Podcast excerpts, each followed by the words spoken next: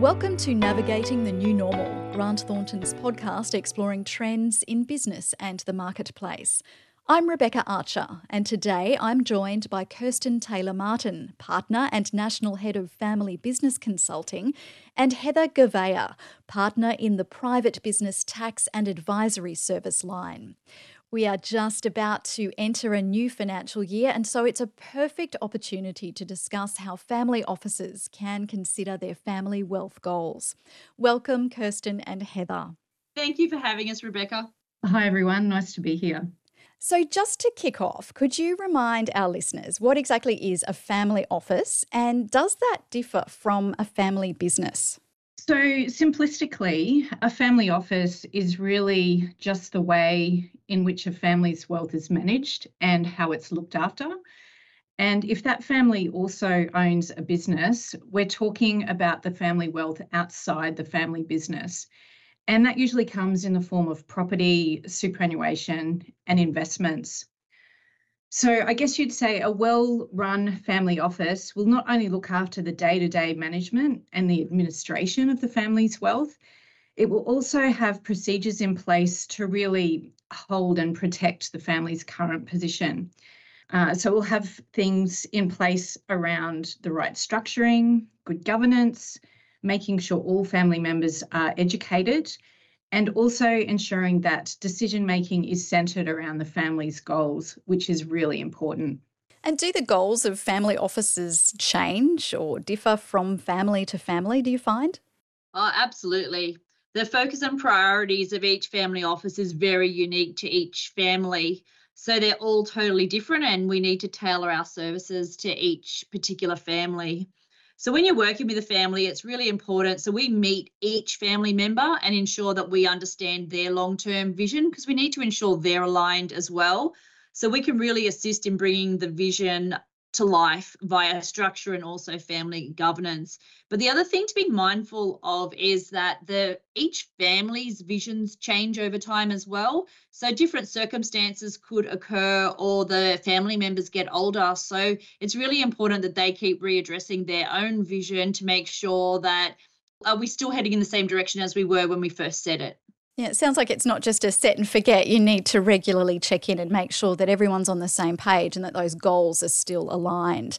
It is really important that they do keep, at least on an annual basis, touch base again and say, is this still where we want to head? As we move into this new financial year, can you take us through how a family office can start the year on the right track? Uh, so we've put together seven tips to consider to make sure that you and your family office are ready to start the new financial year. First and foremost, I think the best place to always start is with structuring.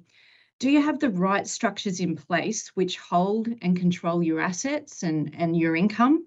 And does that structure actually allow the transfer of wealth to the next generation? It's vitally important to get this right up front. Any changes that are made later down the track can have significant tax and transfer duty costs. So it's really important to avoid that at all costs. In terms of a family office, we find that trust structures are predominantly used. With trust, it's, you know, it's really important to make sure you understand who controls your assets of the trust and is that the right person for now? Is it the right person for your current circumstances? And for a trust, it's actually the appointor named in the deed that has ultimate control, not the trustee. Uh, there's sometimes misunderstanding in that respect. Recently, I was actually working with a client who held all of their wealth in a trust structure. The trustee was the husband and wife, but when we reviewed their deed, it was actually their estranged daughter that was the named appointor in the deed. So, in fact, it was the estranged daughter who had ultimate control over their assets and income of the trust, something that came as quite a surprise for them. So, just a really good reminder that as families change and as they grow over time, regular assessment should be made of the structures that they have in place. Something else, too, another consideration required on an annual basis. Uh, for those families that own a family business, consideration should be made each year as to how much wealth they want left in the business and how much should be extracted for investment in the family office? And is that actually in line with their family's vision? This involves an annual assessment of the business working capital requirements, the business's plans for capital expenditure, and also the debt funding requirements of the business. Uh, and that's something that we can certainly help you with. The third point is to make sure that you always take your family on the journey.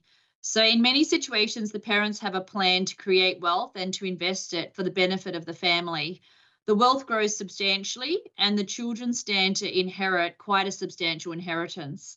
The parents are visualizing that the funds are going to be there for generations and generations for the benefit of the family. But the big step that we find that is often overlooked is actually financial acumen training. So, what we see is they send them to the best private schools and think about education, but they don't think of the basic financial acumen training we are seeing families lose millions in their wealth as a as a result. So when I say take your family on the journey, it's really important that the family understands your strategy, why you make certain decisions, who you receive advice from. So when something does happen to you, you know that they can continue and preserve the family wealth. The other thing that we are really seeing is a lot of the younger generation aren't understanding what they need in order to take out a loan for themselves to start their own financial journey. So they they have lived with such wealth that it's just the basic things of applying for a loan and what documents you require and what the banks are looking for. And this is really what we're talking about when we talk about financial acumen training as well. Uh, we find that family council meetings are the ideal forum for these conversations to begin. And if you have them independently facilitated, it ensures that they're held on a regular basis and the agenda always includes educating the family. So, the families that I work with, we always talk about the challenges and opportunities that either the the family from a wealth or a business perspective have seen in the last month and that enables the parents to talk about what challenges they're seeing and how they're going about them. So the children can understand that when they're in the parents' shoes, what they need to be considering and what they need to be looking out for and learning from that experience. The fourth point is an investment strategy. So I often refer to the accidental family office because, particularly when there's a family business, we see this happen all the time that uh, families look to take money out of the business. And even if you don't have a business in Australia, so many families where they start their wealth creation journey is through acquiring property. So when it's a business, they'll acquire the business premises, then they'll buy another property, another one, another one. And at no point do they actually consider themselves a family office or do they think that they're creating wealth for their family. It's sort of a consideration later on. And much to the points that uh, Heather's already raised, they really haven't thought about mm. what's the ideal structure to hold these properties in. Should we diversify? Should we have other assets besides just the property? So it is very important that there is an investment strategy in place, that they do speak to an advisor who can assist them, and that it aligns with the vision for the future so they can achieve the wealth creation for their family that they're aiming for. Uh, talking about the future, a vision for your family's future is only possible if it's considered early. An area that's often overlooked is the estate plan, ensuring, as Kirsten said, it's in line with the family vision. In many instances, a will is not sufficient. Uh, superannuation and assets held in family trusts also need to be considered as part of the estate planning process, structures that are not always considered in a will something that is overlooked sometimes also is loan accounts and unpaid trust distributions in family trusts. They also form part of the assets of an estate and must be considered. So, regular assessment is required to ensure the will reflects the family's wishes. The last two things to consider are just really going further from what Heather was talking about with estate planning so we've already talked about how superannuation is one of the, the major assets in a wealth creation uh, strategy for a family, but it's not covered by the will or your estate plan. So point number six is make sure you have a binding death nomination in place.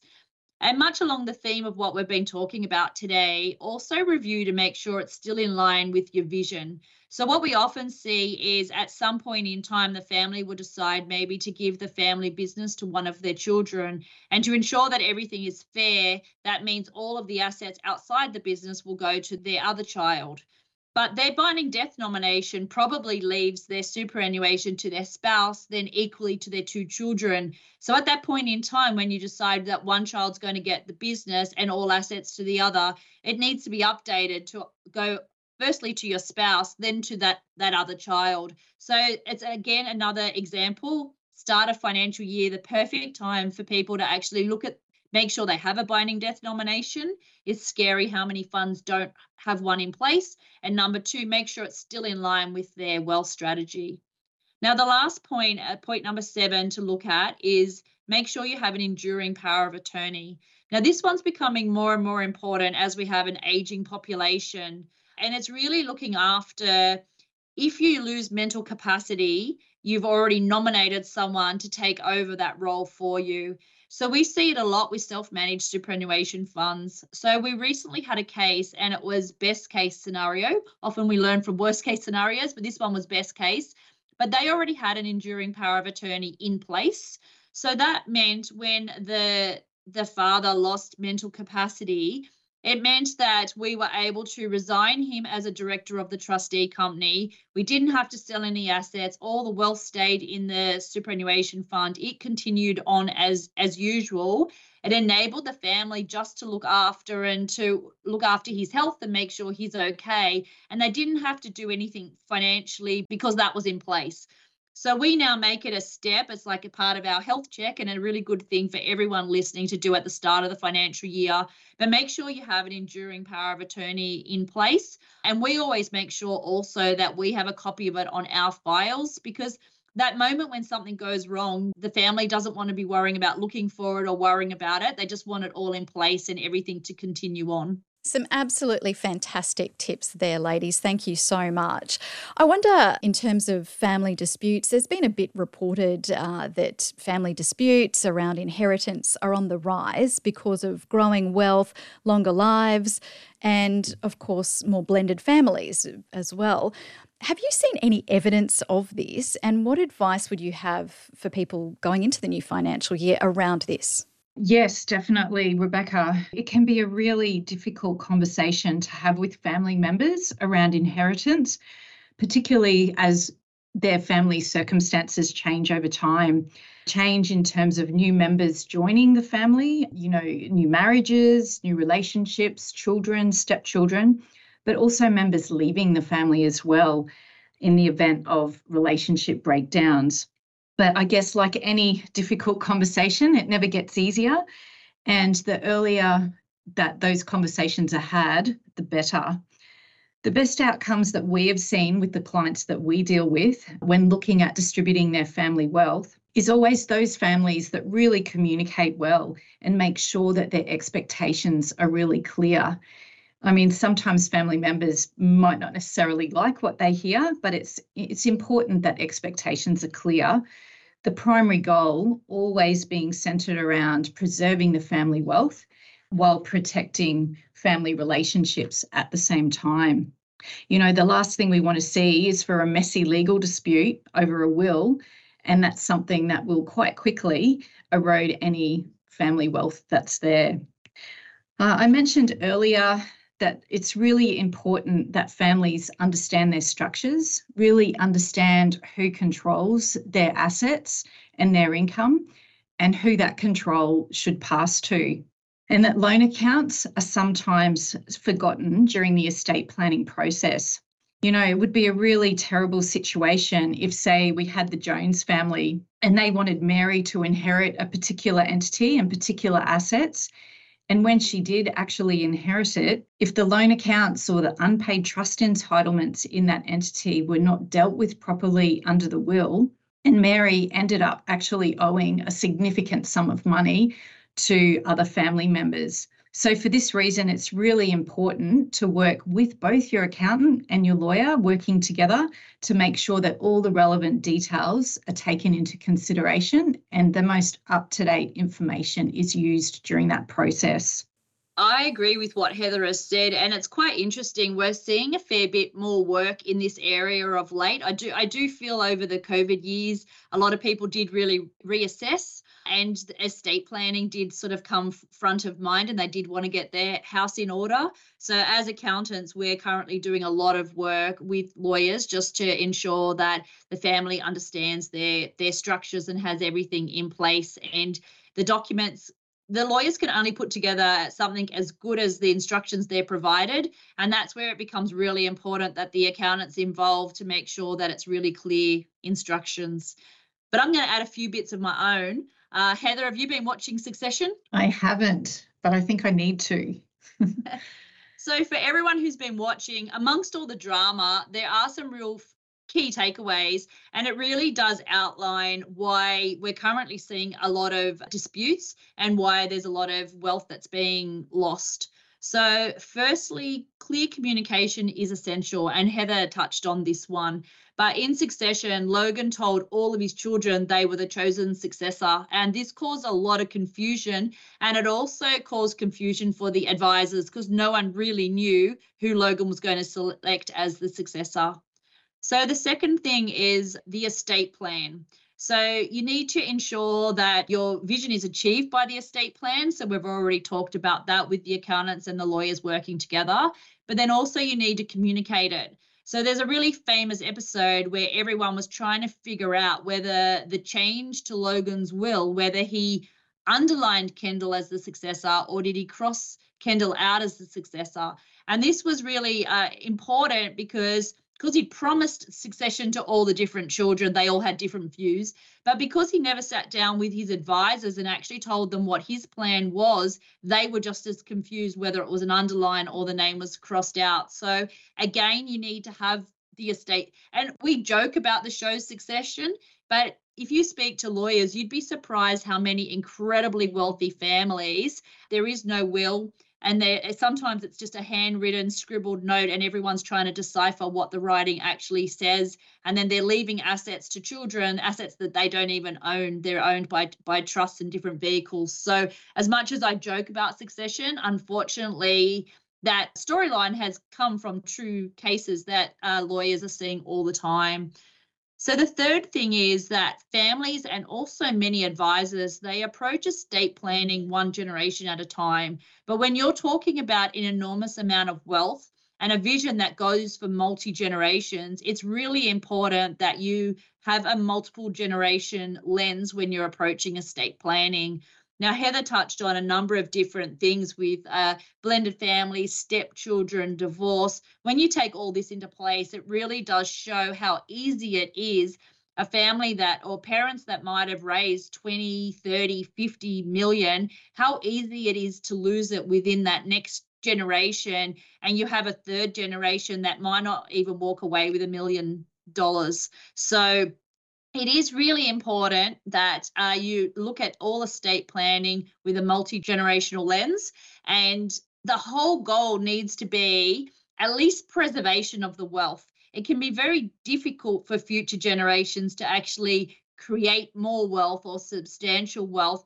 But when parents are putting everything into place, the key is at least preserve it. And these different strategies will help with that preservation and ensure it reaches third, fourth, fifth generation. I'm wondering if structure, diversification, or investment strategy are impacted by inflation and the wider economy. So, do the current economic conditions affect how family offices should think, invest, and operate?